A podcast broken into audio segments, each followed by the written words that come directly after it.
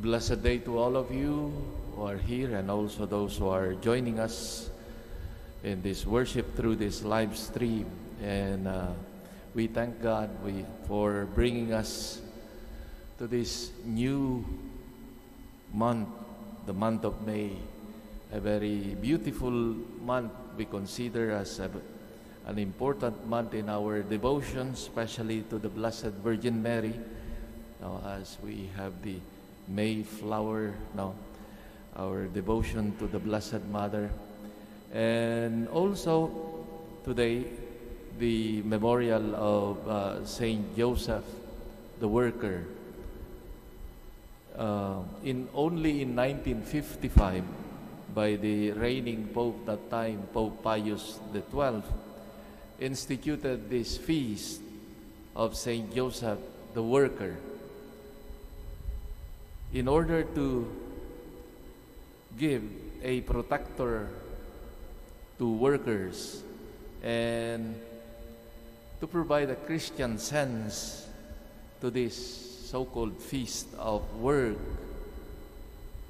Since not all nations celebrate the feast of the 1st of May, the celebration today is uh, considered as uh, memorial, optional memorial in some.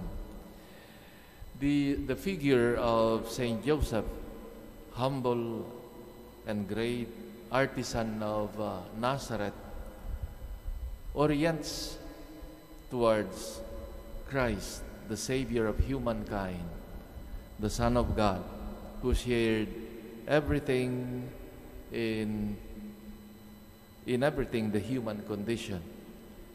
Thus, it affirmed above all that work gives to humans the marvelous power of participating in the creative work of God and to bring it to fulfillment.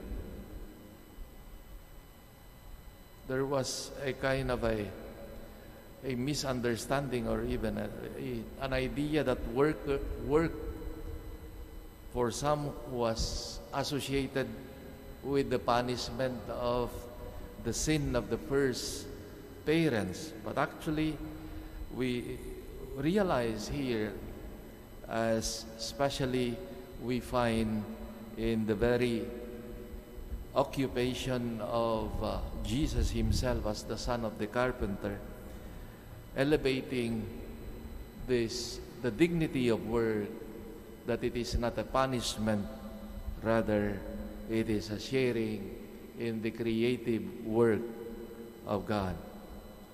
Therefore work possesses an authentic value human value. Modern men and women have become aware of the, the value of this since they claim sometimes with violence the respect for their rights and uh, for their status as workers. With the Labor Day, the church proclaims its real value, approves work, and blesses the action of the working classes in the struggle they continue in many countries to obtain greater justice and freedom. And statistics shows that how many are still struggling to find work, dignified work. The church asked us to reflect on the things or the teachings of the church, the popes and bishops regarding this, the dignity of work and the meaning of work. Already in the 19th century, in a uh, series of encyclicals throughout this hundred years, we find the teachings of uh, popes regarding work, the dignity of work, our right to look for, to uh, gain for our sustenance, etc. Until the latest, of course, was the encyclical of uh, Saint John Paul II. Uh, so the social uh, concern of the church accompanies us with its wisdom, teaching us, helping us to understand and appreciate work as part of our vocation as humans and as Christians. As one uh, author associates, for example, the, the, the Eucharist in the context of this Labor Day, and he said that the Eucharist finds its place in a Labor Day because the Eucharist reveals to the technical world the supernatural value of its research and its initiatives.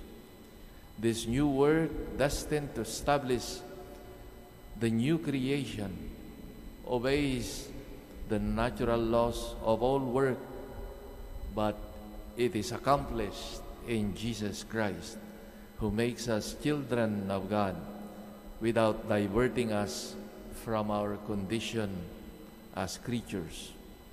While our participation in the Eucharist allows us to collaborate more and better in the work begun by God to create a new and better world, it also sanctifies the contribution we make to human work, teaching us that it is a collaboration with that God's creative action and that the true objective of all work is the construction of the new kingdom of God.